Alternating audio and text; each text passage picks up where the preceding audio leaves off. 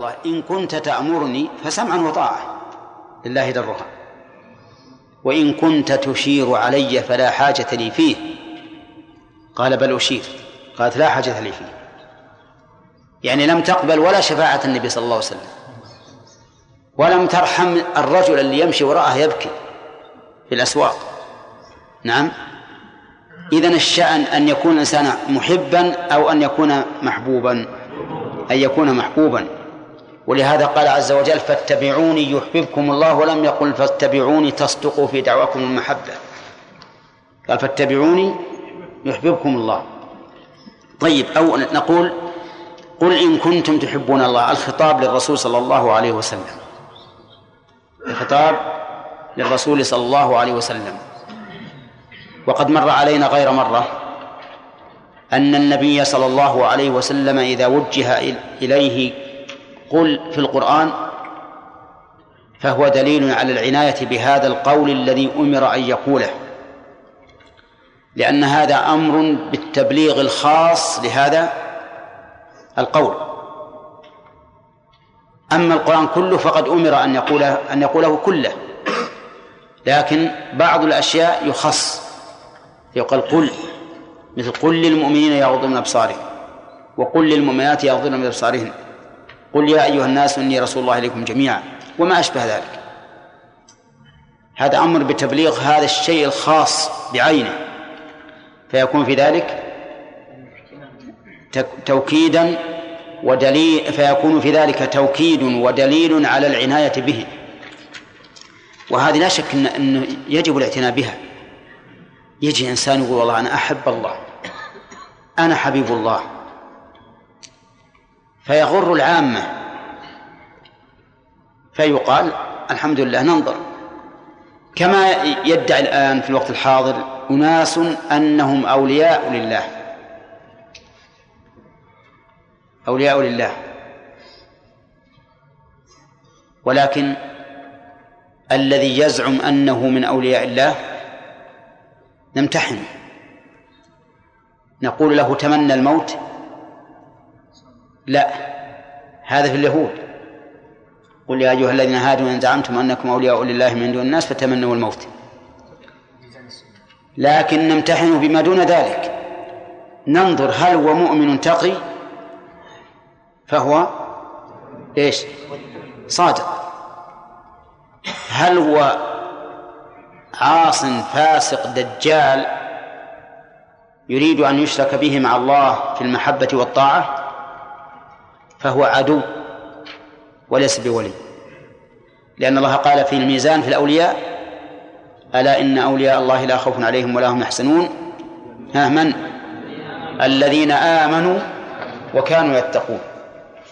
طيب إن كنتم تحبون الله لا شك أن الخطاب هنا إن كنتم غير معلوم بالشخص المخاطب غير معلوم بالشخص. لكنه معلوم بالمعنى. يستفاد المعنى مما بعد. إن كنتم تحبون الله أي قل لمن ادعى أنه يحب الله. إيش؟ إن كنتم تحبون الله فاتبعوني. قال إن كنتم تحبون الله فاتبعوني. الجملة هنا شرطية. وفعل الشرط. كنتم وجوابه فاتبعوني. وجاءت الفاء في الجواب لأن الجملة طلبية. وإذا كانت الجملة الجواب طلبية وجب اقترانها بالفاء. نعم.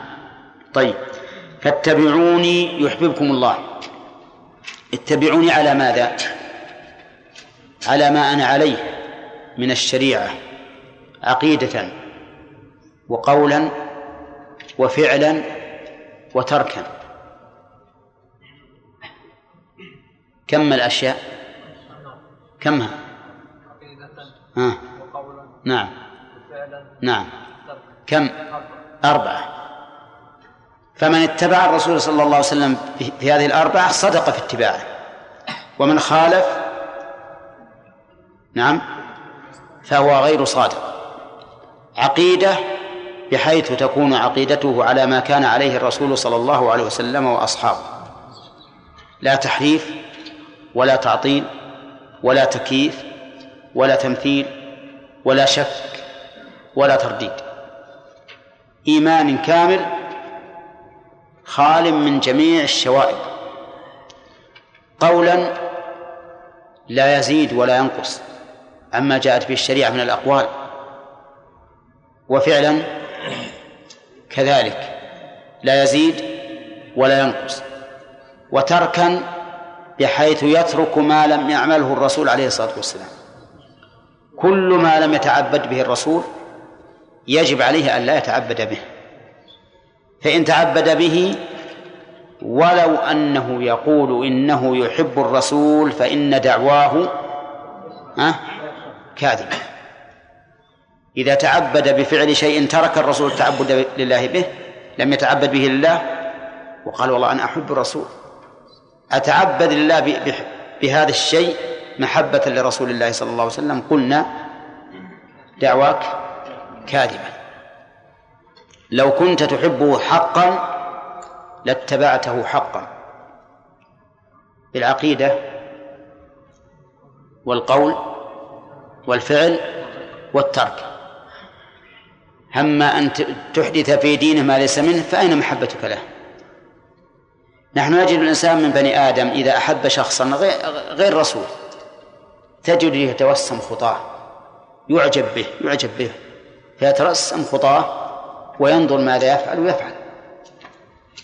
حتى وإن كان الشيء سيئا يكون في عين الحبيب حسنا كما قيل وعين الرضا عن كل عيب كليلة كما أن عين السخط تبدي المساوي. وهذا شيء مجرب. الحاصل أن الله قال للرسول صلى الله عليه وسلم قل إن كنتم تحبون الله فاتبعوني يحببكم الله. يحببكم. هذه فك إدغامها ولذلك ظهر السكون فيها. وفي غير القرآن لو قيل يحبكم الله لكان صحيحا لأن الإدغام هنا يجوز والفك الإدغام يجوز أيضا. يحببكم الله ويغفر لكم ذنوبكم. الله أكبر. يحببكم الله هذه الثمرة والنتيجة التي يسعى إليها كل إنسان أن يكون محبوبا لدى الله سبحانه وتعالى. الثاني ويغفر لكم ذنوبكم. شوف الله أكبر. فائدتان عظيمتان. محبة الله لك ومغفرة ذنوبك. يغفر لكم ذنوبكم. أي كل ما عملتم من الذنوب يغفر لكم. ولكن هل نقول إنه يغفر؟ وإن لم يستغفر الإنسان منه. لأن حسنة الاتباع تمحو هذا الذنب. ومحبة الله للإنسان توجب عدم عقوبته. أو نقول يغفر لكم ذنوبكم بأن ييسر لكم أسباب المغفرة. إن لم إن لم يغفر لكم بدون سبب. ها؟ الله أعلم. يحتمل أنه أنه سبحانه وتعالى أراد أنه يغفر الذنوب بسبب هذا الاتباع والمحبة. أو أنه وإن فعل الإنسان ما فعل فإنه ييسر له أسباب المغفرة بأن يعود من معصية الله إلى طاعته. الله أعلم. لكن على كل حال الوعد هنا محقق وهو مغفرة الذنوب إما بسبب من العبد من العبد أو لمجرد فضل الله. وقول ذنوبكم الذنب هو المعصية وهو كما ترون جمع. مضاف لمعرفة. والجمع المضاف إلى المعرفة يفيد يفيد العموم. والله غفور رحيم. الجملة اسمية اشتملت على ثلاثة أسماء من أسماء الله. الله والغفور والرحيم. أما معنى الله فقد سبق لنا مرارا وتكرارا بأنه المألوه أي المعبود حبا وتعظيما. وأن أصل الله الإله. فحذفت الهمزة تخفيفا لكثرة الاستعمال كما حذفت من الناس ومن شر وخير. نعم. وأما غفور فالغفور هنا يحتمل أن تكون صيغة مبالغة ويحتمل أن تكون صفة مشبهة. والمعنيان لا يتنافيان فتكون صفة مشبهة وصيغة مبالغة. صفة مشبهة لأن الله لم يزل ولا يزال غفورا وصيغة مبالغة لكثرة من يغفره من يغفر له وكثرة ما يغفره من الذنوب. والمغفرة ستر الذنب والتجاوز عنه وليست مجرد الستر. لوجهين. لغوي وسمعي. أما اللغوي فلأن المغفرة مأخوذة من المغفر الذي يستر به المقاتل رأسه ويتقي به السهام. والمغفر جامع للستر والوقاية.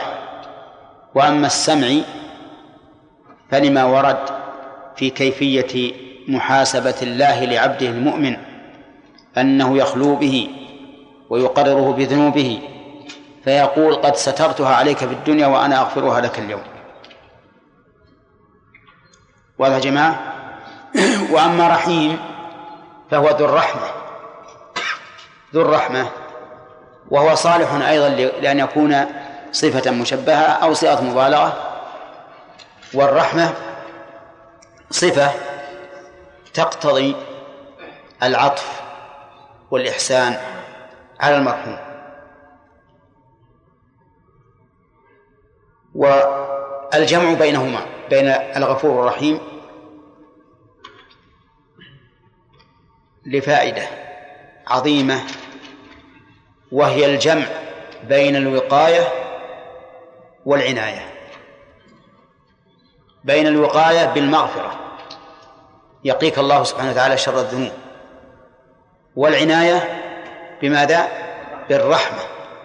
يعتني الله بك فييسرك لليسرى ويجنبك العسرى فالجمع بينهما لهذه الفائدة العظيمة. جمع بين إيش؟ الوقاية والعناية. فالمغفرة فيها الوقاية من الذنوب والرحمة فيها العناية. بالعبد حتى ييسره الله لليسرى ويجنبه العسرى. من فوائد هذه الآية الكريمة أن الله أمر نبيه صلى الله عليه وسلم أن يتحدى هؤلاء المدعين لمحبته بهذا الميزان القسط وهو اتباعهم للرسول عليه الصلاة والسلام. ومن فوائدها جواز مخاطبة المدعي بالتحدي. لأن هذا هو الحق. لا تستحي من شخص يدعي ما لم ما لم يتصف به لأنه لو كان يعرف نفسه ما اتصف أو ما ادعى اتصافه بشيء لم يتصف به فهو الذي أذل نفسه في الواقع. فلا تخشى منه. تحده ليقيم البرهان والدليل على دعواه. ومن فوائد الآية الكريمة أنها مصداق لقول النبي صلى الله عليه وسلم البينة على المدعي. وهذه وإن كانت في في في في دعوة الناس بعضهم مع بعض لكنها في الحقيقة قاعدة عامة.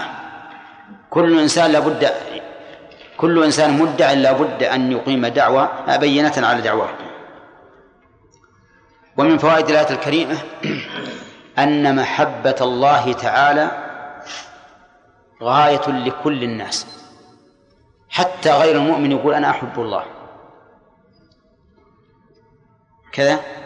يقول قل إن كنتم تحبون الله فاتبعوني ومن فوائد الآية الكريمة أن رسول الله صلى الله عليه وسلم رسول الله حقا.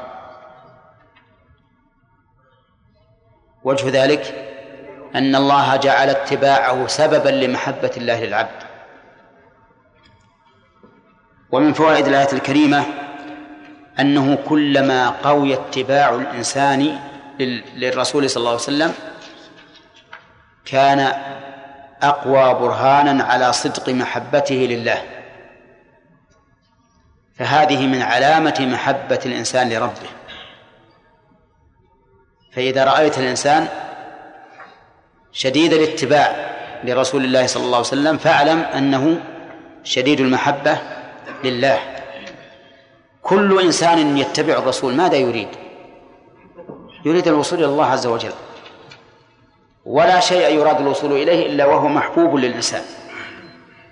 الذي تكرهه لا تسعى في الوصول إليه. تسعى في إيش؟ في الهرب منه والبعد منه. نعم. ومن فوائد الآية الكريمة أن اتباع النبي صلى الله عليه وسلم سبب لمحبة الله للعبد. لقوله ها؟ فاتبعوني يحببكم الله. ومن فوائد الآية الكريمة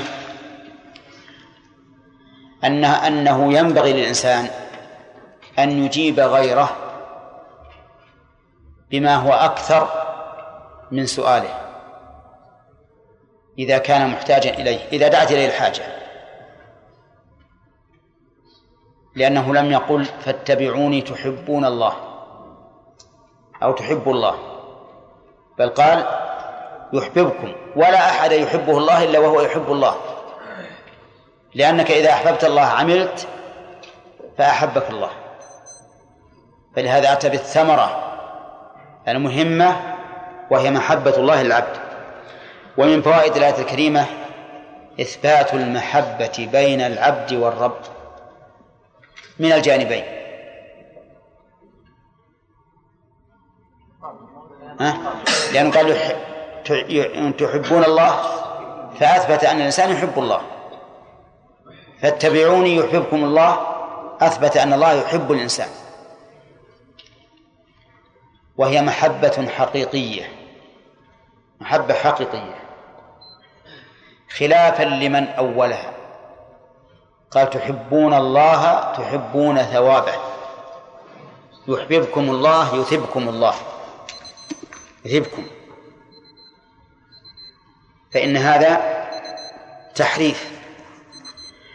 وسبب هذا التحريف القاعدة الباطلة بالسمع والعقل وهي تحكيم العقل فيما يثبت وينفى عن الله عز وجل. فإن قوما يدعوا العقلية قالوا نحن الذين نحكم على الله بما يجب له أو يجوز أو يمتنع. وليس ما أخبر الله هو الذي يحكم بيننا. أعوذ بالله. هذا لازم قولهم وإن كانوا لا يصرحون بهذا لكن هذا لازم قولهم. إذا قيل قال الله عن نفسه إنه يحب قال لا الله ما يحب. لكن يثيب. إذا قال عن نفسه إنه يحب قال لا من يحب الله؟ الذي يحب هو الثواب. فسوف يأتي الله بقوم يحبهم ويحبونه. إيش يحبهم؟ يثيبهم. يحبونه يحبون ثوابه. سبحان الله. والله إن الإنسان يجد طعما لا شيء يشبهه في محبة الله. الله أكبر. ومحبة الله من محبة الثواب. إذا إذا إذا وقع في قلبك محبة الله نسيت كل شيء. حتى الجنة وحتى كل شيء. تحب الله نفسه عز وجل. تحبه. حتى أنك ترى أن كل شيء يضمحل ويكون عبدا لله أمامك. فالمحبة محبة حقيقية لله. محبة. ولهذا جاء في الحديث وإن كان فيه ما فيه أحب الله لما يغذوكم به من النعم. أحب الله لما يغذوكم به من النعم. كل النعم ما منين؟ وما بكم من نعمة؟ فمن الله. وأكبر نعمة على الإنسان والله هي أن يهديه للإسلام. اليوم أكملت لكم دينكم وأتممت عليكم نعمتي. الإنسان الذي هداه الله للإسلام ليس أحد من الناس مثله في النعمة إلا من أنعم عليه بها. فأنت في الحقيقة تحب الله نفسه لذاته ولما أنعم عليك به من النعم. وليست محبة الله كمحبة الزوجة كمحبة الطعام كمحبة الشراب كمحبة اللباس كمحبة السكن كمحبة السيارة لا. محبة لا يشبهها شيء. وجرب تجد. خلي قلبك صافيا يوما من الدهر. وصل وكن متصلا بالله في صلاتك تجد شيء يعني ما يخطر بالبال. وتجد شيئا يبقى أثره مدة طويلة وأنت تتذكر تلك اللحظة التي كنت فيها متصلا بربك عز وجل. فالحاصل أن أن أن نقول لا أحد ينكر محبة الله نفسه محبة الله نفسه إلا من حرمها. والله لو نعتقد أننا نحب ثواب الله دون الله ما حرصنا كل الحرص على الأعمال الصالحة مع أننا مقصرون ما عملنا شيئا لكن نقول يعني أن الإنسان يعمل العمل الصالح لله. ولا ولا ولا يعني ذلك أننا لا لا نلاحظ الثواب لا نلاحظ الثواب. لسنا صوفية يقولون من عمل للثواب فهو فهو للتراب. نقول نحن نحب الله ونحب ثوابه. لكن الأصل ما هو؟ محبة الله. محبة الله. ولهذا قال الله تعالى للذين أحسنوا الحسنى وزيادة. ما هي الحسنى؟ الجنة كلها بما فيها من النعيم وزيادة النظر لوجه الله. فجعل النظر لوجه الله زائدا أمرا زائدا عن النعيم. لأن الإنسان الله يجعلني وإياكم ممن ينظر إليه إذا نظر إلى ربه فهذا أكمل ما يجد من النعيم واللذة الله من فضلك. فلهذا نقول إن محبة الله محبة لله عز وجل حقيقة ولا مانع. يقولون إن المحبة لا تكون إلا بين متلائمين ولا ملائمة بين الخالق والمخلوق. وش نقول لهم؟ دعوة. دعوة باطلة يبطلها الواقع. ألستم تحبون منازلكم وثيابكم ومركوباتكم؟ إنسان عنده بعير صلف شديد لا يحتجه اللجام وبعير سهل الانقياد. سلس المشي هملاج أيهما أحب إليه؟ ها؟ ولا الأول؟ الثاني يحبه. يقول راح جيب بعيري. جاب له البعير الصلف. قال لا روح رده. هذا الثاني. ليش؟ لأن الثاني أحب إليه. من قال إن المحبة لا تكون إلا بين متلازمين متلائمين أو متجانسين؟ من يقول هذا؟ محبة ثابتة ثم على فرض أن هذا يكون بين المخلوقات فليس هذا بين الخالق والمخلوق. خالق والمخلوق أثبت الله وهو أعلم أنه يحب ويحب. إذن في هذه الآية رد على من ينكر إيش؟ محبة الله. المحبة بين الإنسان وبين الرب. والناس في هذا ثلاث أقسام.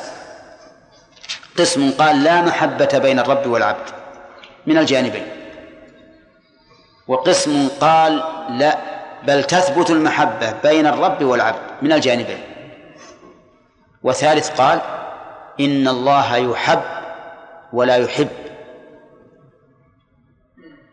والقرآن والسنة يرد على طائفتين ويؤيد طائفة. من نفى المحبة بين الطرفين فقوله باطل. ومن تناقض فأثبتها من جانب العبد دون الرب فقد تناقض أيضا. فقد تناقض. الأول قوله باطل ومضطرد قوله. قوله مضطرد لكنه باطل. والثاني قوله متناقض وهو باطل. ومن أثبتها بين العبد والرب فهذا هو الذي على الحق. لأن الله أثبت ذلك. ومن فوائد الآية الكريمة انتهى الوقت. طيب. نعم. حقق الإنسان الأمور الأربعة التي إيش؟ إذا حقق الإنسان الأمور الأربعة التي يكون بها متبعا للنبي صلى الله عليه وسلم. إيش؟ أقول إذا حقق الإنسان الأمور الأربعة التي يكون بها متبعا للنبي صلى الله عليه وسلم العقيدة وقول الفعل. هل يتنافى ذلك؟ يعني هل يمنع محبة الله بعده المعاصي اختلاف بعض المعاصي. الصغيرة لا قد لا يمنع لكن ينقص بلا شك.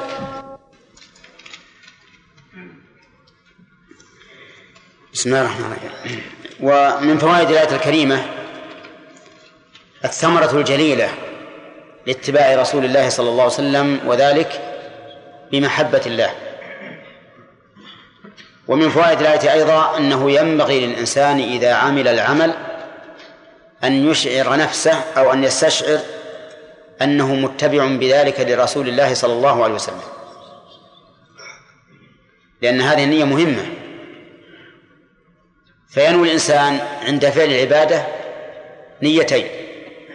النية الأولى الإخلاص لله عز وجل وأنه لم يفعل ذلك إلا طاعة لله وابتغاء لمرضاته.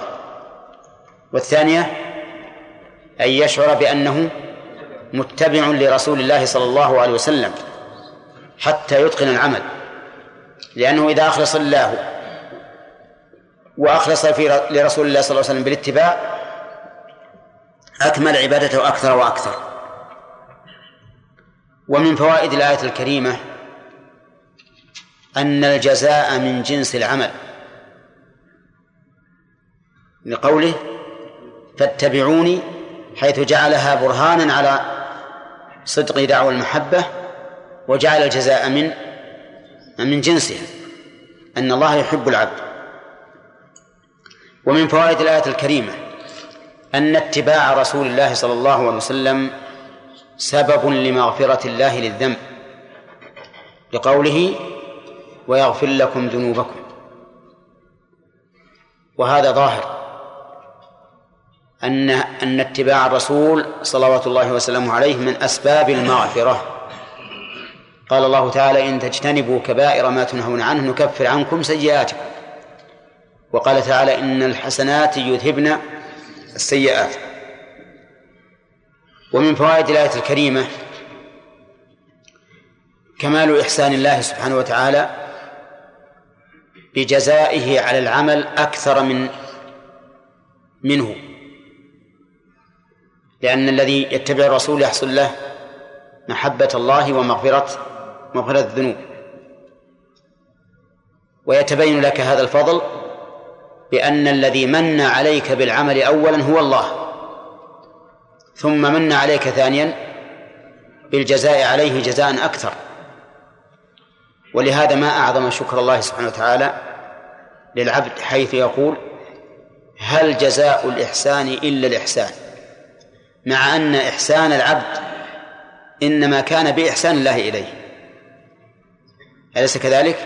فالله تعالى يحسن إليك بالعمل أولا وثانيا أولا بالتوفيق له وثانيا بالجزاء عليه. إن هذا كان لكم جزاء وكان سعيكم مشكورا. شوف الفضل العظيم. كأن الأمر منا وكان سعيكم مشكورا مع أن التوفيق من الله سبحانه وتعالى. ومن فوائد الآية الكريمة إثبات هذين الاسمين وما تضمناه من صفة. قوله والله غفور رحيم ففيهما إثبات الاسمية لله في هذين الاسمين والثاني إثبات الصفة التي تضمناها. ومن المعلوم أن كل اسم من أسماء الله يدل على معناه الخاص الخاص به لكن اجتماع الاسمين يدل على معنى ثالث وهو الجمع بين مغفرة المعائب والرحمة بالعناية بالفضائل. لأن المغفرة مقابل الذنوب والرحمة مقابل العناية بالإنسان إن الله تعالى يرحم الإنسان. ف... فيخلص أو فيحصل من اجتماع هذين الاسمين صفة ثالثة وهي جمع الرب سبحانه وتعالى بين الإحسان والعناية وبين. وبين الوقاية من الذنوب وآثارها بالمغفرة. ثم قال تعالى قل أطيعوا الله وأطيعوا الرسول أطيعوا الله والرسول. قل إيش؟ شو فائدة. ما هي؟ لا تترك العوام مثلا يكرهون السنة والله سبحانه وتعالى السنة. لا ما يمكن. هذا ما يمكن لأن لأنه قد يعرض للفاضل ما يجعله مفضولا. وهذه قاعدة معروفة عند أهل العلم. والتأليف بين المسلمين أمر مطلوب شرعا. وقد نص الإمام أحمد رحمه الله على أنه إذا كان في ترك السنة تأليف تأليف للعباد فإن التأليف يجب أن يراعى أكثر. كما قال إذا كان إذا أما قوما لا يرون القنوت في الوتر فلا يقنت. وقال إذا أتم بشخص يقنت في الفجر فليتابعه وليؤمن على دعائه. وأخر بل ترك النبي صلى الله عليه وسلم بناء الكعبة على قواعد إبراهيم خوفا من الفتنة. وهذه قاعدة ينبغي لطلبة العلم أن ينتبهوا لها. وهو أنه قد يعرض للمفضول ما يجعله أفضل من الفاضل. وإذا تأملت الشريعة العامة على حسب القواعد العامة وجدت أن كل ما يوجب التنافر بين المسلمين والعداوة بينهم يكون منهيا عنه. البيع على بيع المسلم المسلم والغش وما أشبه ذلك كل هذا لأنه يوجب التنافر والعداوة بين بين المسلمين. والإنسان يمكنه أن يوفق بين فعل السنة وبين التأليف. يفعل السنة في ذات نفسه في مكان لا ينفر منه الناس ثم يدعو الناس إليها بالقول قبل كل شيء ويبينها للناس أولا. فإذا اطمأن الناس إليها سهل تطبيقها عليه وعليهم. فأهم شيء إقناع هؤلاء الذين لا يفهمون. فإذا اطمأنوا عميت معهم السنة على وجه ليس فيه تنفيذ. المهم على كل حال مراعاة المصالح في الشريعة الإسلامية أمر معلوم ودفع المفاسد أمر معلوم. طيب قل أطيعوا الله والرسول. الخطاب في قوله قل للرسول صلى الله عليه وسلم وأطيعوا الله الطاعة ما هي؟ الطاعة هي عبارة عن انقياد. عن الانقياد والموافقة سواء كانت في فعل أو في ترك. فإن كانت أمرا فالطاعة فعل المأمور به وإن كانت نهيا فالطاعة اجتناب المنهي عنه. هذه الطاعة. وقول أطيعوا الله والرسول أتى بالواو الدالة على التشريك لأن طاعة الرسول صلى الله عليه وسلم فيما يأمر به من الشريعة من طاعة الله. طاعته فيما يأمر به من الشريعة من طاعة الله. وأما فيما لا يأمر به من الشريعة فلا شك أنه أعظم الناس حقا على علينا.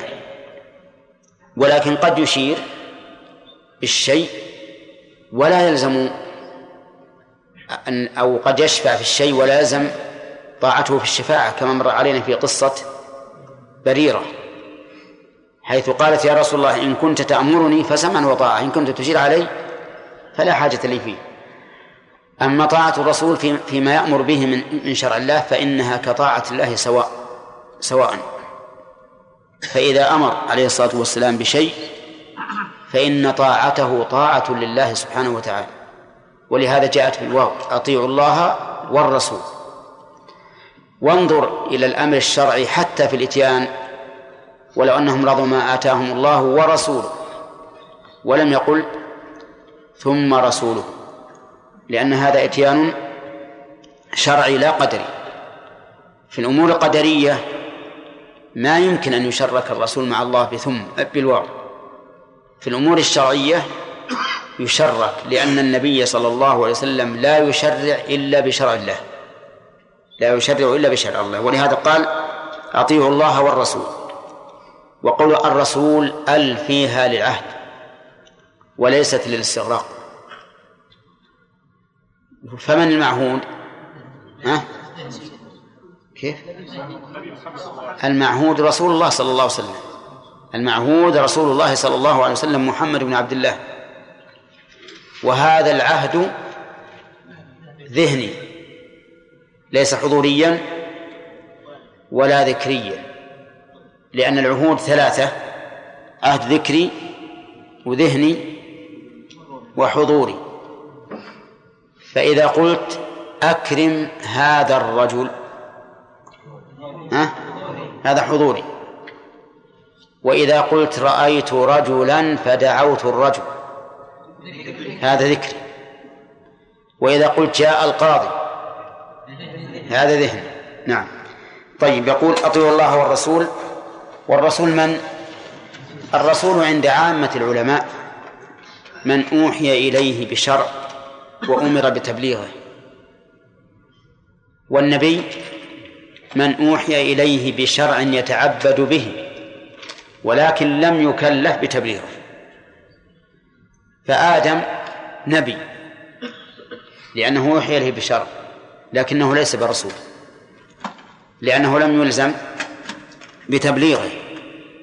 لكن ذريته في ذلك في ذلك الوقت كانوا يتبعونه لأنهم قلة ولم يكثروا فيحصل النزاع بينهم فيحصل النزاع بينهم ولم تفتنهم الدنيا فكانوا يتبعون أباهم.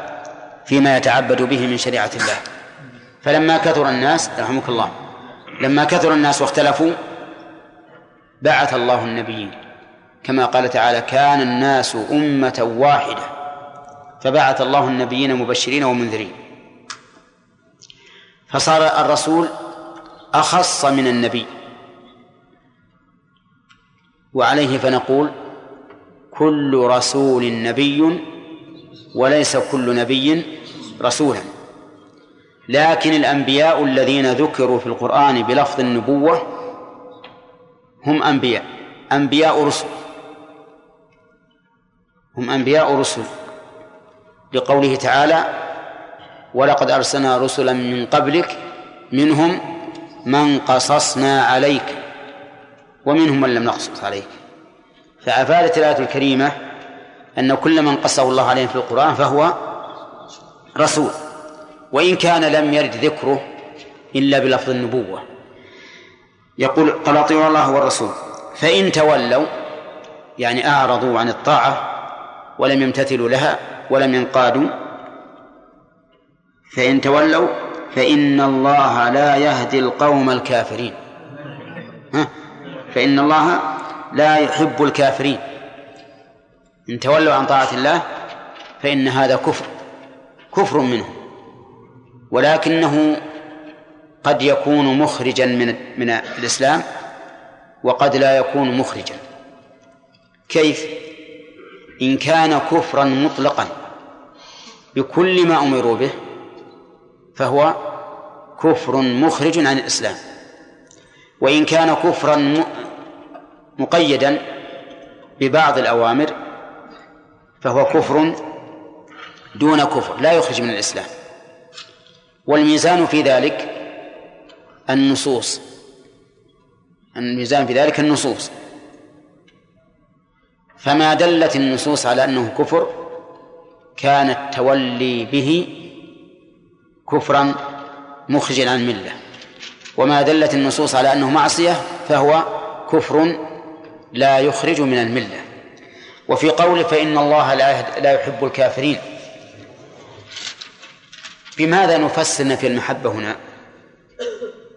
فسرها بعضهم بأن المعنى لا يثيبهم ولكن هذا تحريف. والصواب أنه لا يحبهم وهو إذا إذا لم يحبهم لن يثيبهم. فهذا انتفاء محبة الله عنهم. وقولها الكافرين هو إظهار في محل الإضمار.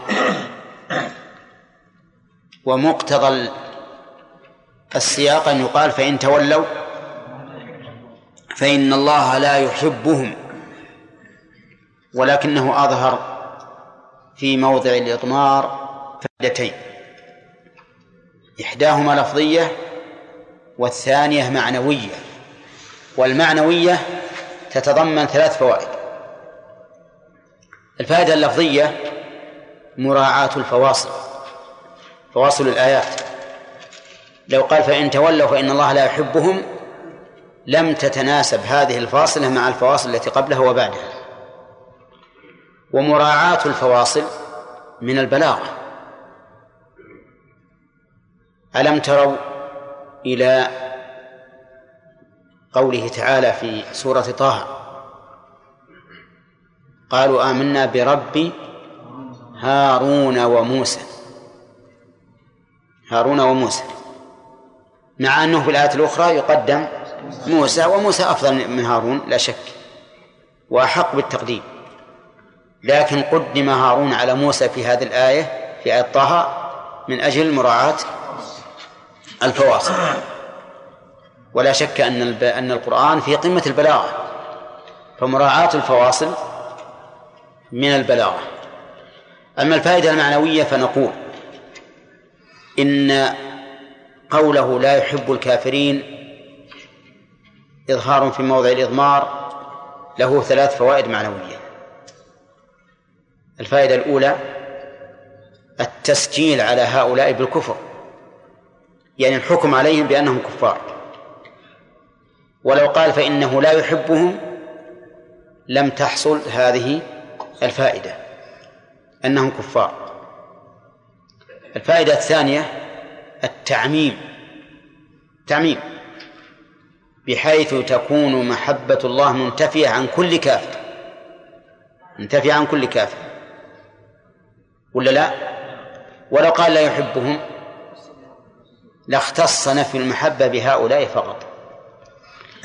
الفائدة الثالثة التعليل. الفائدة الثالثة التعليل وذلك لأن الحكم إذا علق بوصف دل على علية ذلك الوصف فيه. ما أدري كلام عربي ولا ها؟ عربي؟ واضح؟ الأخير غير عربي. طيب. إن الله لا يحب الكافرين. لماذا؟ لكفرهم. لكفرهم. فتعليق الحكم بالوصف يدل على علية ذلك الوصف في الحكم. يعني أن سببه هو هذا الوصف. فإذا فإذا قلت أكرم المجتهد لماذا؟ لاجتهاده. إذن علق الإكرام بوصف وهو الاجتهاد. فدل ذلك على أن الاجتهاد هو العلة. فصار الإظهار في موضع الإضمار له ثلاث فوائد معنوية وفائدة لفظية لكن الفائدة اللفظية قد لا قد لا تثبت أو لا تحصل في كل موضع لكن في هذا الموضع حصلت. الفائدة اللفظية هنا بندر. طيب. المعنوية؟ ها؟ يعني الحكم عليهم بالكفر. طيب. تعميم. والتعليل. واضح يا جماعة؟ طيب. وما هي؟ لا.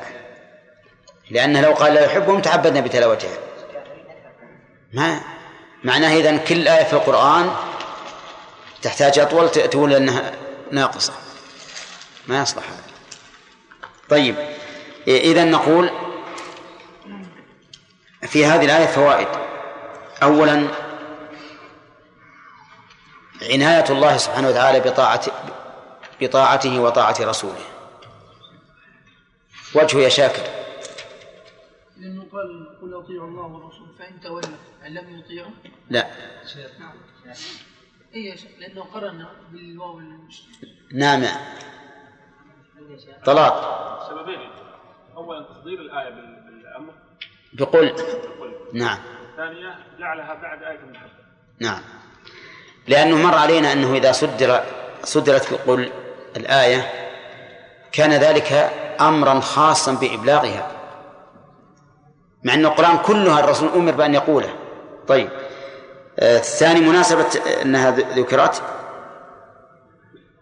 بالمحبة. بعد بعد آية المحبة إشارة إلى أن طاعة الله ورسوله سبب لذلك. طيب. من فوائد الآية الكريمة وجوب طاعة رسول الله صلى الله عليه وسلم لقوله والرسول. وهذا مكرر في آيات متعددة. ومن فوائدها الرد على من قال إن السنة لا يعمل بها إلا ما وافق القرآن. لا يعمل بها إلا ما وافق القرآن. وجهه أن قال أطيعوا الله والرسول. ومن المعلوم لو قلنا إن الرسول صلى الله عليه وسلم لا يطاع إلا لا يطاع إلا فيما أمر الله به لم يكن للأمر بطاعته فائدة. لأن كل من أمر بما أمر الله به فإنه مطاع. مطاع لا لأمره ولكن لأمر الله. فطاعة الرسول بأمره طاعة مستقلة. على أننا نقول إن الذي يقول إنه لا يعمل بالسنة إلا ما وافق القرآن متناقض. متناقض. وجهه أن قوله إلا ما وافق القرآن يحكم عليه لأنه ليس في السنة ما يخالف القرآن. ليس في السنة ما يخالف القرآن. لأن القرآن أمر بالعمل بالسنة. فالعمل بها موافقة للقرآن. وليس بمخالفة. نعم فهذا تناقض.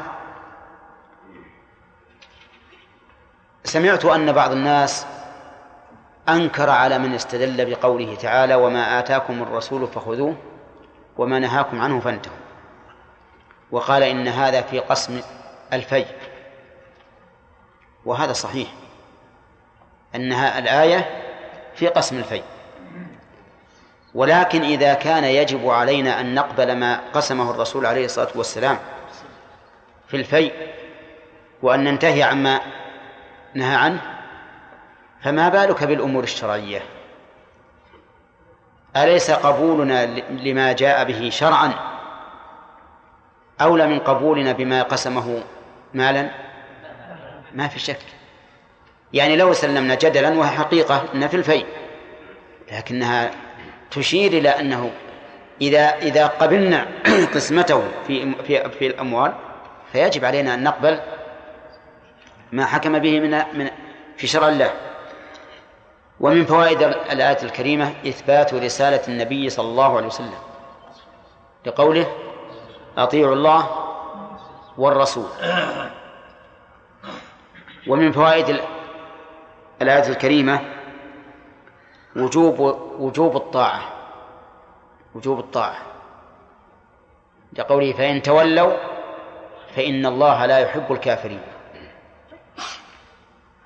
و...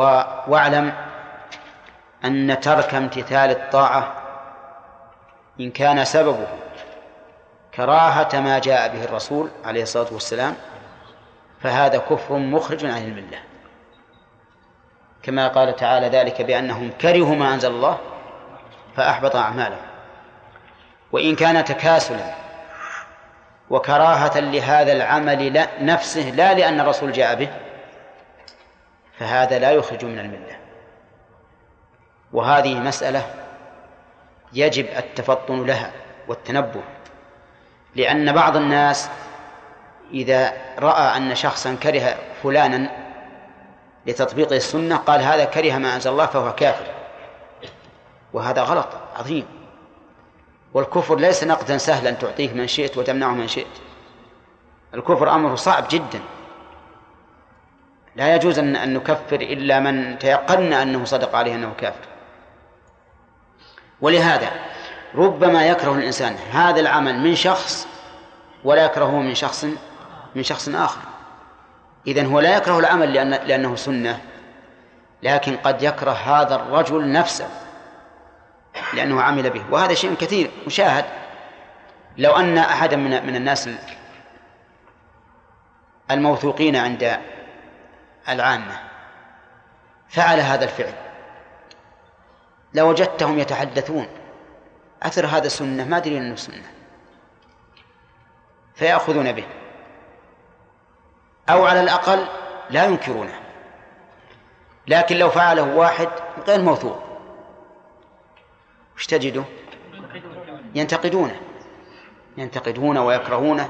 وهذا صلع مسكين هذا. نعم. ويرمونه بكل داهية. فالمهم أن هذه مسائل يجب علينا يا إخواننا أن نفرق بين من كره العمل لأنه شرع الله فهذا لا شك في كفره. ذلك بأنهم كرهوا ما أنزل الله فأحبط أعمالهم. وعلامة ذلك أنه لو جاء من غير شرع الله لقبله. فهذا كافر. وأما من كره العمل لأنه عمل فهذا لا يصل إلى حد الكفر ولكن ينظر في في أمره. ينظر في أمره. ونزلوا هذه المسائل بارك الله فيكم على كثير ممن يتسرع فيه بعض الناس فيحكم على فاعله بالكفر. وما علم أن من أن من دعا رجلا بالكفر أو قال يا عدو الله وليس كذلك فإنه يرجع عليه. واللي قال والذي قال هذا رسول الله عليه الصلاة والسلام. فمعنى يرجع عليه أنه سيكفر هذا الرجل. يكفر. لأنه قال إلا حار عليه ولم يقل إلا أوشك أن يحور عليه. قال إلا حار عليه. يعني أنك ستكفر. اليوم أو غدا. إلا أن يمن الله عليك بالتوبة. كل هذا من أجل حماية أديان الناس.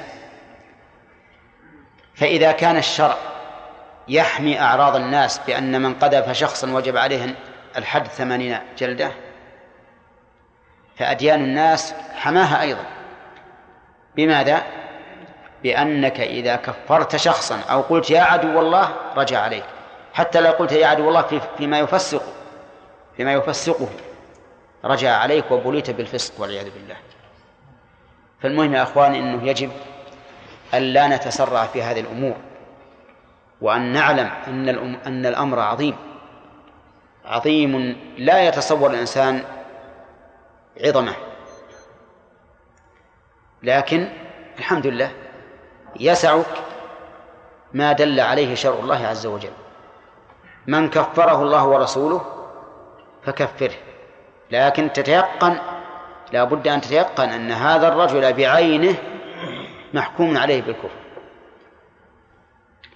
وإذا كنا لا نشهد لكل للمؤمن بعينه بالجنة وإن كان داخلا في عموم المؤمنين فلا نشهد للرجل بالكفر وإن كان داخلا في عموم الكافرين. يعني إذا جاء نص يقول من فعل كذا فهو كافر. فلا نطبق هذا الحكم على كل من فعله بعينه. كما أن أنه جاءت النصوص بأن المؤمنين يدخلون الجنة. هل نحكم بدخول الجنة على كل مؤمن بعينه؟ لا. ما نشهد بالجنة إلا لمن شهد بعينه إلا لمن شهد له الرسول صلى الله عليه وسلم.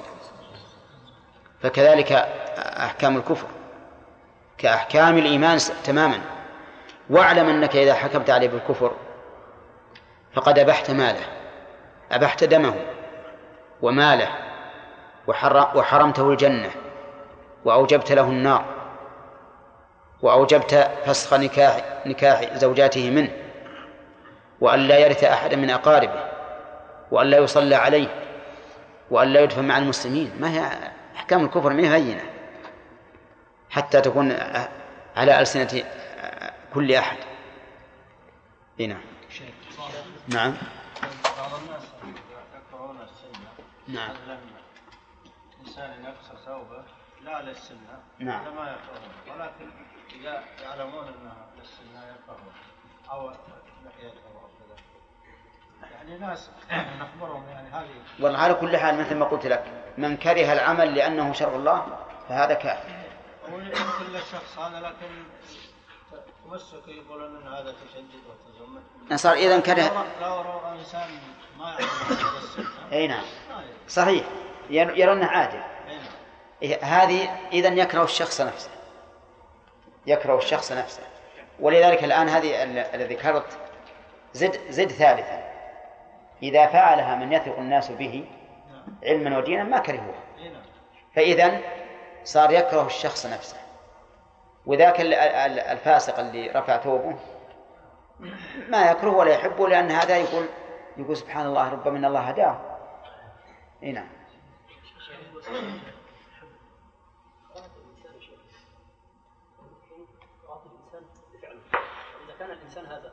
دخل الشيء السنة هذا وفي أناس آخرون مسلمين ولم يفعلوا السنة بما جاء بها النبي صلى الله عليه وسلم.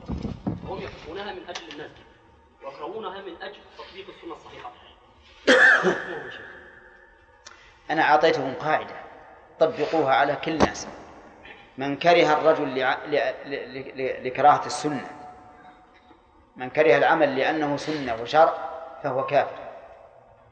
ومن تركه من... من ومن كرهه من هذا الشخص نفسه فهو لكراهة الشخص. وكما قلت لكم وزادنا الأخ غانم قسما ثالثا. نعم. يا شيخ طيب بالنسبة مراعاة خواص الآيات.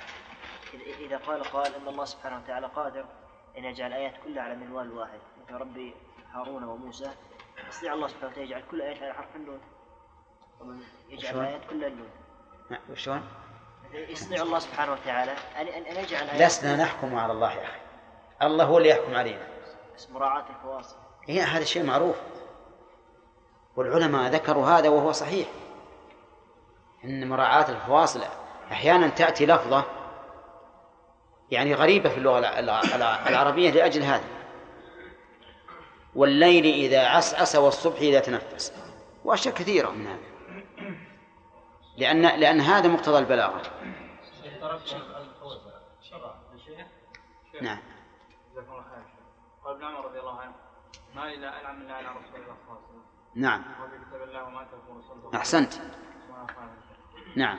لا منه دليل ما لعن معينا ما لعن معينا ولو ولو فرض أنه لعن معينا فالمراد الجنس. كقول الرسول عليه الصلاة والسلام أفطر الحاجم لما مر برجلين يحتجمان في في البقيع قال أفطر الحاجم والمحجوم. قال شيخ الإسلام ليس يريد أن هذين أفطرا لأنهما جاهلان لكن المراد أفطر الجنس. يعني أفطر جنس هذا العامل. أعوذ بالله من الشيطان الرجيم. إن الله اصطفى آدم ونوحا وآل إبراهيم وآل عمران على العالمين. ذرية بعضها من بعض والله سميع عليم. إذ قالت امرأة عمران رب إني نذرت لك ما في بطني محررا فتقبل مني إنك أنت السميع العليم.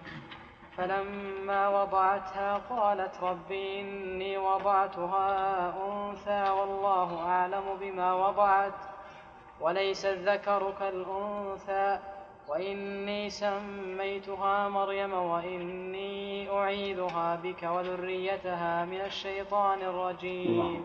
بس أعوذ بالله من الشيطان الرجيم. قال الله تعالى إن الله اصطفى آدم ونوحا وآل إبراهيم وآل عمران على العالمين. أولا أظن أن كملنا الفوائد السابقة. لم يبقى شيء. قال الله إن الله اصطفى آدم ونوح. هذه الجملة كمان نشاهد جملة مؤكدة بإن لأن المقام يقتضي ذلك. إذ أن المقصود بيان أن الله تعالى يصطفي من من الناس من شاء. الله يصطفي من الملائكة رسلا ومن الناس يعني ومن الناس رسلا. فيقول الله تعالى إن الله اصطفى آدم وآدم هو أبو البشر. خلقه الله تعالى خلقا مستقلا وليس متطورا من جنس آخر أو من نوع آخر قبله كما يقوله أهل الإلحاد. ومن ادعى ذلك فقد كفر بالله. لأن الله تعالى أخبر في كتابه في عدة مواضع أن الله خلق آدم من تراب من صلصال كالفخار من طين خلقه بيده ونفخ فيه من روحه وأسجد له ملائكته. فمن زعم غير ذلك فهو كافر. مصدق لغير الله مكذب لله والعياذ بالله. مع العلم بأنه لن يأتي أحد بكلام عن آدم وابتداء خلقه وكيفية خلقه غير مستند في ذلك إلى الوحي فإن قوله غير مقبول. لماذا؟ لأنه لم يشاهده. قال الله تعالى ما أشهدتم خلق السماوات والأرض ولا والأرض ولا خلق أنفسهم. وقال الله تعالى ألم يأتهم نبأ الذين من قبلهم قوم نوح وعاد وثمود والذين من بعدهم لا يعلمهم إلا الله؟ فمن ادعى علم شيء ممن سبق فهو كاذب إلا ببرهان. وآدم كما نعلم بيننا وبينه أزمنة طويلة جدا. فلا يمكن أن نقبل قولا فيه إلا عن طريق الوحي الصحيح. وسمي آدم قيل لأدمته يعني لأن لونه ليس الأبيض الباهق ولا الأسود الحالك لكنه بين ذلك. وخلقه الله عز وجل على صورته. أي على صورة الله عز وجل تكريما له. ولا يلزم من كونه على صورة الله أن يكون مماثلا له. لأن الله تعالى يقول ليس كمثله شيء وهو السميع البصير. فعلينا أن نؤمن بالنصوص كلها. نؤمن بأنه خلقه على صورته ونؤمن بأنه ليس مثله. فإن قلت كيف يكون على صورته وليس مثله؟ فالجواب يمكن هذا.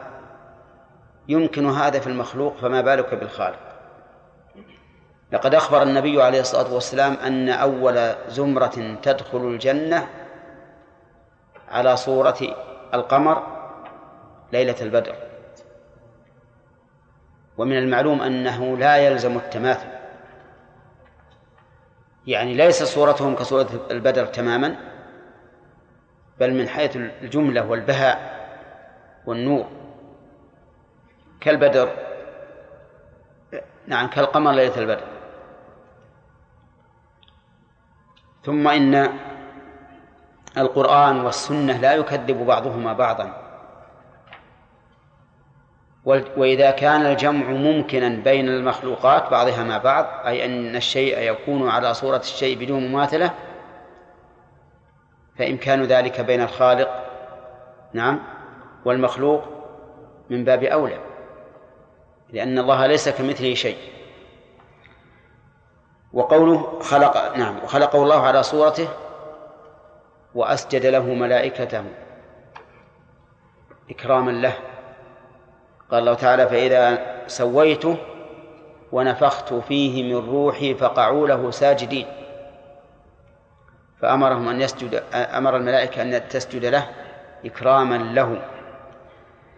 وآدم عليه الصلاة والسلام أوحي إليه كما في القرآن الكريم. ولا شك أنه أوحي إليه أيضا من الناحية العقلية. وذلك لأنه لا يستقل بعبادة الله. أي لا يمكن أن يعرف كيف يعبد الله إلا بوحي من الله. وهو مخلوق للعبادة وما خلقت الجن والإنس إلا ليعبدون. فدل على فدل السمع والعقل على أنه موحى إليه. ولكن هل كان رسولا؟ لا ليس برسول.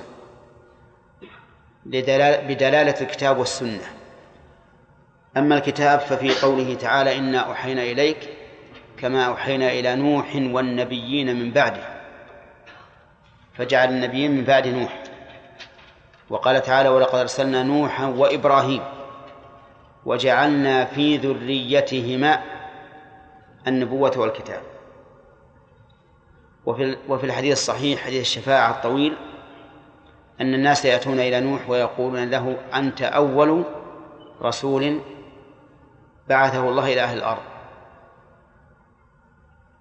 وعليه فآدم نبي أوحي إليه بالشرع وتعبد لله به وبقي الناس على هذا الشرع لأنهم قلة ولم يحصل منهم اختلاف فلما اختلفوا نعم بعث الله النبيين مبشرين ومنذرين وأنزل معهم الكتاب ليحكم بين الناس فيما اختلفوا فيه.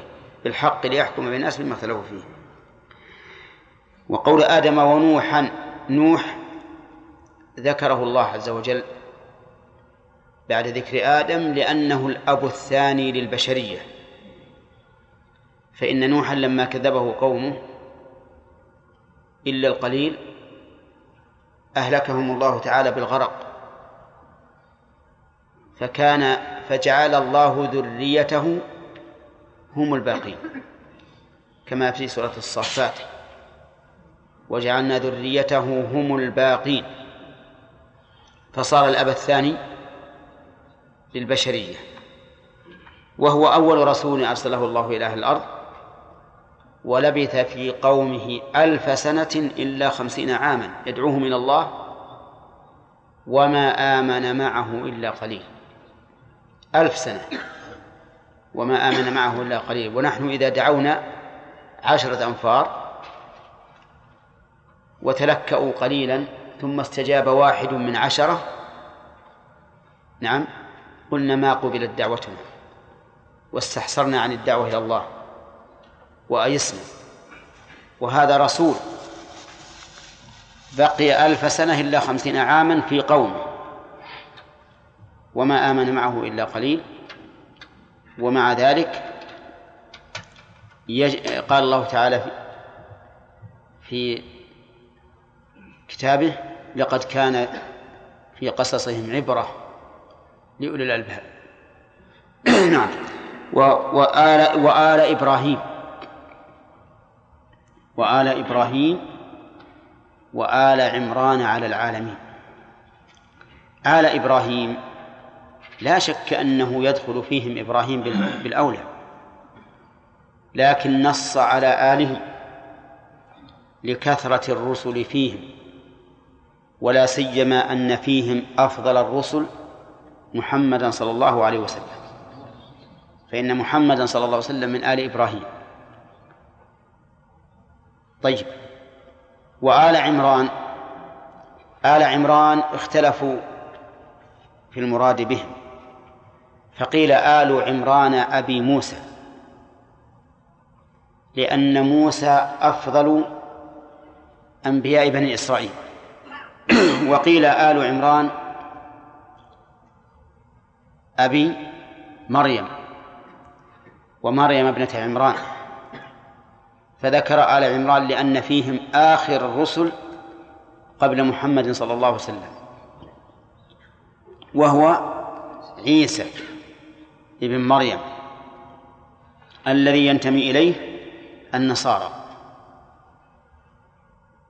وخصها بذلك خص على عمران بذلك لأن المقام يقتضيه أيضا فإن هذه السورة نزل أولها في وفد نجران وهم من من النصارى. وسواء كان هذا أم ذاك فإنه يدل على أن الله اصطفى هذه هذه القبيلة قبيلة إبراهيم فهو فهو مصطفى من مصطفى.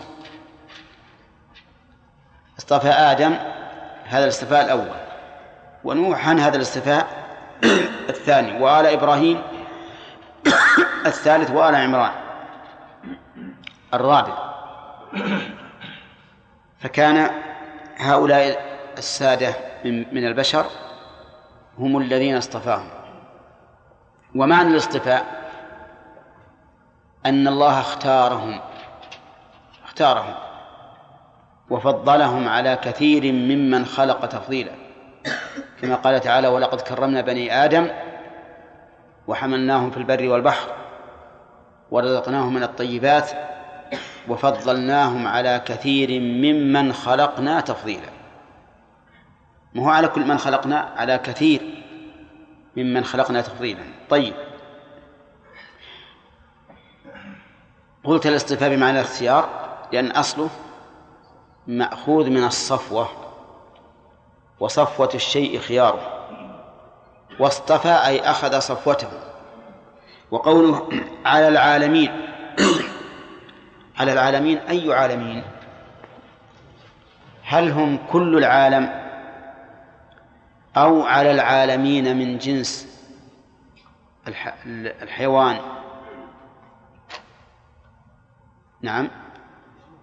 الأول هو الأصل أن المراد بالعالمين من سوى الله من سوى الله. لقوله تعالى الحمد لله رب العالمين. وسيأتي إن شاء الله في الفوائد ما ينبني على هذا الخلاف. طيب وقوله ذرية بعضها من بعض. ذرية بالنصب. بدل من آدم ونوحا وآل إبراهيم وآل عمران. ها؟ طيب نأخذ الفوائد؟ ها؟ ما يخالف. طيب يمكن الآية الثانية يمدينا إن شاء الله نأخذها الليلة. ذرية يعني هؤلاء الأربعة الأصناف ذرية بعضها من بعض. والذرية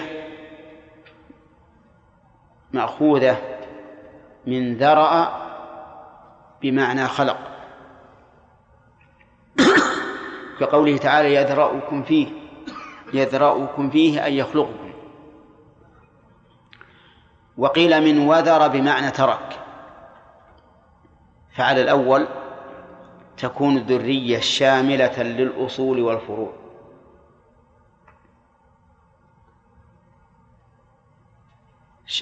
تكون الذرية شاملة للفروع للأصول والفروع. لأن الأصول مخلوقون والفروع كذلك مخلوقون.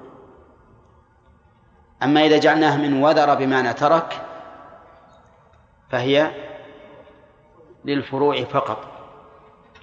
وهذا هو المعروف عند عامة الناس أن الذرية هم الفروع يعني من نشأوا عن الإنسان وتركهم بعده.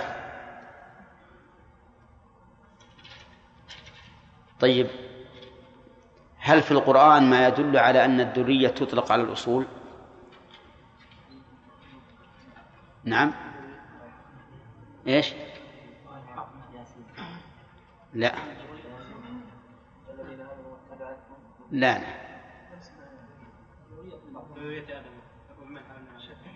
نعم. لا ذرية من حملنا مع نوح. إنه كان عبدا شكورا نعم. قيل في قوله سبحانه وتعالى وآية لهم أنا حملنا ذريتهم في نعم. نعم هذه. وآية لهم أنا حملنا ذريتهم في الفلك المشحون وخلقنا لهم من مثله. فإن فإن الذين حملوا في الذرية هم الذين آمنوا مع نوح وهم سابقون. وقوله بعضها من بعض بعضها من بعض في جنس الخلقة أو بعضها من بعض في العمل والآداب والأخلاق. نعم. الظاهر الشمول. يعني أن الآدميين كلهم من جنس واحد. كلهم من جنس واحد. ما فيه آدمي كان بالأول قرد كما يقوله إخوان القردة. ومن أقروا على أنفسهم بأنهم قردة. الآدمي أصل آدمي خلق الله أباه بيده ابتداء. لكن هؤلاء أبوا إلا أن يجعلوا أنفسهم من القرود فبعضها من بعض في الخلقة من آدم إلى يومنا هذا. لم تتغير الخلقة إلا في قوة الجسم وضخامة الجسم. لأن آدم خلق طوله في السماء ستون ذراعا. وعرضه أيضا على ما في أحاديث كثيرة حسان سبعة أذرع.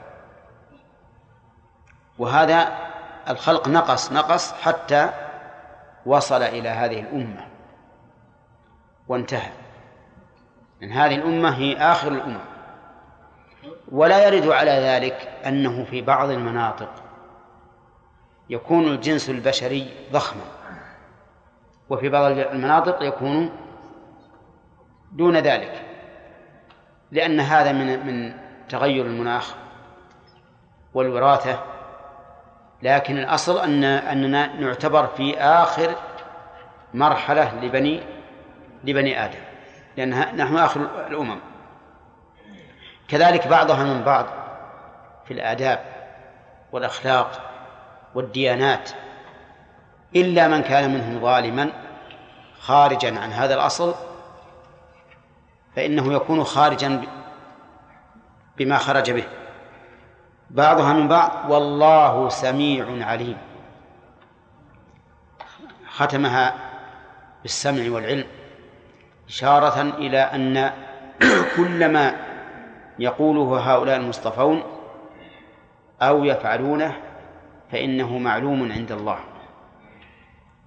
فهو يسمع ما يقولون ويعلم ما يفعلون بل ويعلم ما لا يفعلون مما يكون في قلوبهم بل يعلم ما سيفعلونه وإن لم يكن في قلوبهم. لأن الله تعالى يعلم ما كان وما يكون لو كان كيف يكون. في هاتين الآيتين فوائد. في الأولى بيان أن الله اصطفى هؤلاء هؤلاء المخلوقات على بقية المخلوقات. ومن فوائدها أيضا أن لله أن يختار من خلقه ما شاء. كما قال تعالى وربك يخلق ما يشاء ويختار. ما كان لهم الخيرة سبحان الله وتعالى ما يشركون. ومن فوائدها أن التفاضل كما يكون في الأعمال يكون في الأعيان. كما يكون في في الأعمال والأوصاف يكون كذلك في الأشخاص.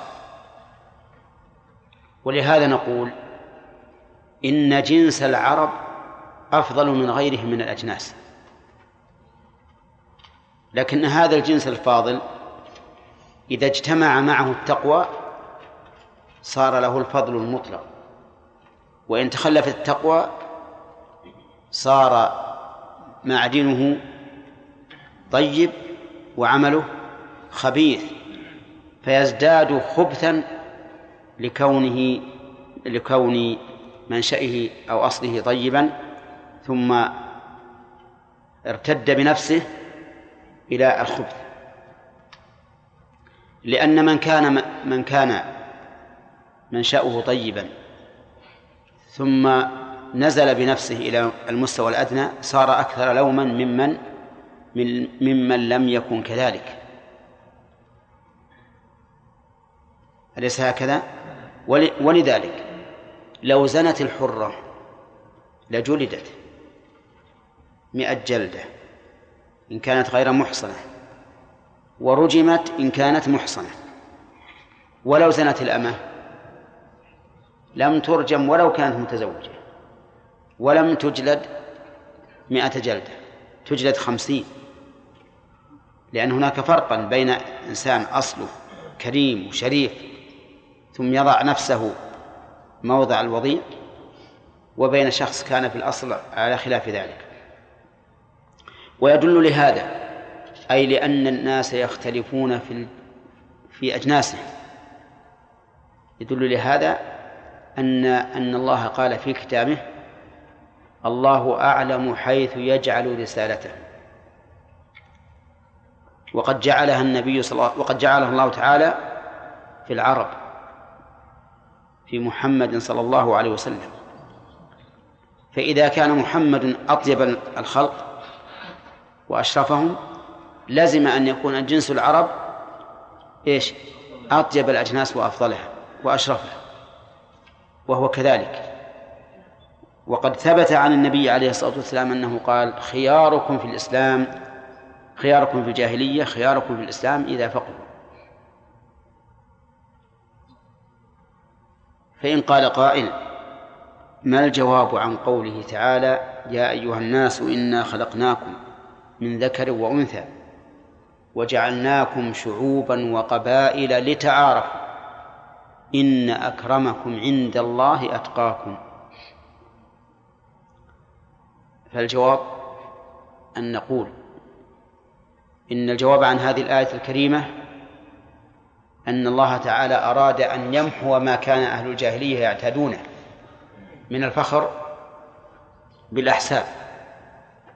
حيث يقول أنا من القبيلة الفلانية أنا من القبيلة الفلانية فبين الله أن هذه الشعوب والقبائل جعلها الله من أجل التعارف لا التفاخر وأن وأن فخركم لا يقربكم إلى الله. الذي يقربكم إلى الله هو التقوى. إن أكرمكم عند الله أتقاكم.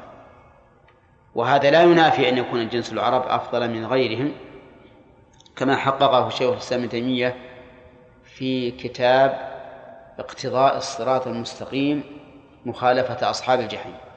وأدلته ما سمعتم. ومن فوائد الآية الكريمة ما ذكره بعض أهل العلم.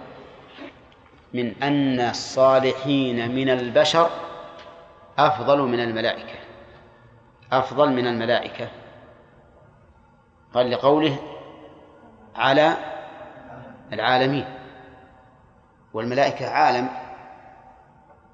فيكون المصطفون من هؤلاء أفضل من إيش؟ من الملائكة. واستدلوا بأدلة أخرى كأمر الله للملائكة بالسجود لآدم وغير ذلك. وعندي أن البحث في هذه المسألة من فضول العلم من فضول العلم. لأنه أي أي فائدة لنا إذا قلنا إن فلانا أفضل من جبريل أو جبريل أفضل من فلان أو إن الصالحين من من بني آدم أفضل من من الملائكة أو الملائكة أفضل من الصالحين. نحن نعلم أن الملائكة مقربون عند الله يسبحون الليل والنهار لا يفترون وأنهم كرام. وإن عليكم لك نعم لحافظين كراما كاتبين. كلا إنها تذكرة فمن شاء ذكره في صحف مكرمة مرفوعة مطهرة بأيدي سفرة كرام بررة. أما أنهم أفضل من بني آدم من الصالحين من بني آدم أو من الصالحون من بني آدم أفضل منهم فهذا شيء لم نكلف به. ولذلك ما جاءت السنة بالتمييز بين هؤلاء وهؤلاء أو بالتفضيل. أعطت لهؤلاء فضلهم ولهؤلاء فضلهم ولو كان هذا من الأمور التي لا بد من اعتقادها ولا يتم الإيمان إلا بها لكان الله ورسوله يبين. ولكن إذا ابتلينا بمن يقول بين أيهما أفضل؟ فنقول العلماء في ذلك اختلفوا. وجمع شيخ الإسلام رحمه الله بين هذين القولين فقال إن الملائكة أفضل باعتبار البداية وصالح البشر أفضل باعتبار النهاية. كيف هذا؟ قال نعم لأن النور أفضل من الطين. والبشر والملائكة خلقوا من النور. من مادة مشعة مضيئة محبوبة بخلاف الطين. وأما في النهاية فإن الجنة تكون للصالحين من بني آدم ومن الجن على القول الراجح. وقد ذكر الله عز وجل أن الملائكة يدخلون على أهل الجنة من كل باب سلام عليكم بما صبرتم يهنئونهم ويبشرونهم. ومع ذلك فإني أرى أن الإمساك عن ذا عن هذا أولى. وأن نعرف فضل الملائكة ونعرف فضل الرسل الذين اصطفاهم الله من بني آدم. وأما أيهم أفضل فهذا أمر لم نكلف به. نعم. بعض الدعاة إن الله سبحانه وتعالى خلق الملائكة بلا عقل بلا إيه. وخلق حيوانات شهوة بلا عقل. خلق الإنسان شهوة وعقل. من غلبت من غلب عقله على شهوته فهو أفضل من الملائكة. شهوته على. هل هذا له اصل؟ أبد ما له أصل؟ ما له أصل؟ اي نعم صحيح. بعض الناس يقول هكذا. ولكن يقول من قال من قال لك أن الملائكة لا شهوة لهم؟ إن أردت بالشهوة يعني النكاح فهذا لا, لا, لا يكون الملائكة لأن الملائكة صم. ولا يتزوجون ولا ولا يأكلون ولا يشربون. وإن أردت بالشهوة ما يريد الإرادة فلهم إرادة بلا شك. هم يريدون الخير ويسبحون الله ويمتثلون أمره. و... نعم. و... هذا حديث ولا قديم؟ لا ابدا ابدا. هذا تصنيف من بعض الناس. تصنيف جاز له هذا التقسيم. إي نعم. أما الحيوان أيضا هو ما عقل الحيوان. عقل بحسبها لها عقل بحسبها تعرف اللي يضرها واللي ينفعها؟ تتقي من الشمس ومن البرد. نعم تطلب الماء تطلب الأكل. تحن على ولدها. لها عقل لكن بحسبه لو كان له عقل كعقل بني آدم كان إذا جاء إذا يركبها ها؟ تقول روح وراك. نعم. صحيح. لكن الله ما جعل عقلها كعقل بني آدم. جعل عقلها يناسبه نعم.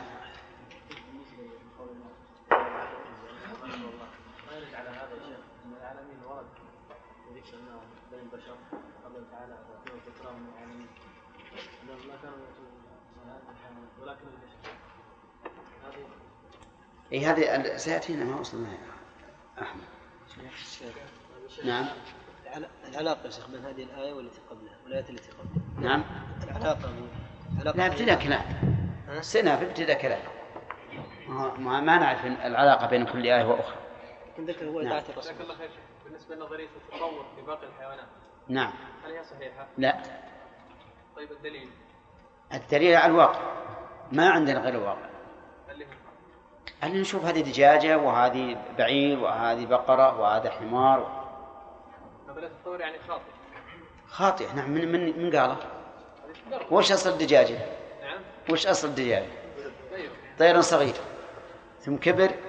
يمكن بعد عشر سنين عشر سنين تصير نعامة. فاضي نعم. نعم. إيش؟ الآل الآل هم من ينتمي إلى الشخص وقد يطلق الآل على الأتباع الأتباع مثل اللهم صل على محمد وعلى آل محمد أي أتباعه على القول الراجح. نعم. شيخ نحن أبونا آدم نعم. ها؟ أبو الجن. أبو الجن الشيطان. أبو الجن والشيطان. قال الله تعالى أفتتخذونه وذريته أولياء من دوني وهم لكم عدو. ذكر أن الشيطان أخذه الملائكة من الأرض ورفعوه معهم السماء صغير لا لا لا. لا هذه هذه إسرائيلية. أصل الشيطان خلق من النار والملائكة خلقوا من النور. خلقوا من النار. على كل الله على كل شيء قدير. مثل ما خلق البشر من الطين خلق الشيطان من النار. نعم. طيب. الجن في منهم مسلمين. كيف يكونوا يعني ابناء الشيطان؟ أليس من بني آدم من هو من أولاد شياطين الإنس؟ وكذلك جعلنا لكل نبي عدوا شياطين الإنس والجن. الجن فيهم شياطين وإن كان أصلهم من التراب. على كل شيء قدير. نعم. ما ذكر من نسل النبي صلى الله عليه وسلم إلى آدم. إيش؟ هذا صحيح؟ إيش؟ قل ما ذكر من نسل النبي صلى الله عليه وسلم إلى آدم. المؤرخون يذكرون هذا لكن روي عن ابن عباس رضي الله عنه وعن أبيه أنه إذا وصل إلى عدنان قال كذب النسابون. يعني أننا لا نعرف إلا إلى عدنان وما عدا ذلك فالله أعلم به. شيخ أقوى القولين في آل عمران هل هو أبو موسى أو نعم. أو أبو مريم. والله كل له وجه كل قول له وجه. كل قول له وجه كما ذكرنا في التفسير نعم. الأنعام ما في القرآن أنها نزلت من السماء؟ أنزل لكم من الأنعام ثمانية أزواج بس. ما ندري. ما- ما قيده الله.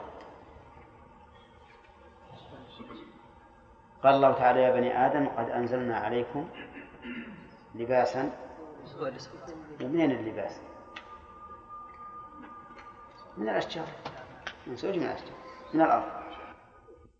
قالت امرأة عمران رب إني نذرت لك ما في بطني محررا فتقبل مني إنك أنت السميع العليم. فلما وضعتها قالت رب إني وضعتها أنثى والله أعلم بما وضعت وليس الذكر كالأنثى وإني سميتها مريم وإني أعيذها بك وذريتها من الشيطان الرجيم فتقبلها ربها بقبول حسن وأنبتها نباتا حسنا وكفلها زكريا كلما دخل عليها زكريا المحراب وجد عندها رزقا قال يا مريم أنى لك هذا؟ قالت هو من عند الله إن الله يرزق من يشاء بغير حساب.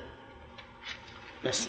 ذرية بعضها من بعض والله سميع عليم. في هذه الآية من بيان أن البشر جنس واحد بعضهم من بعض. لقوله ذرية بعضها من بعض. ومن فوائدها الرد على من زعم أن البشر المتطور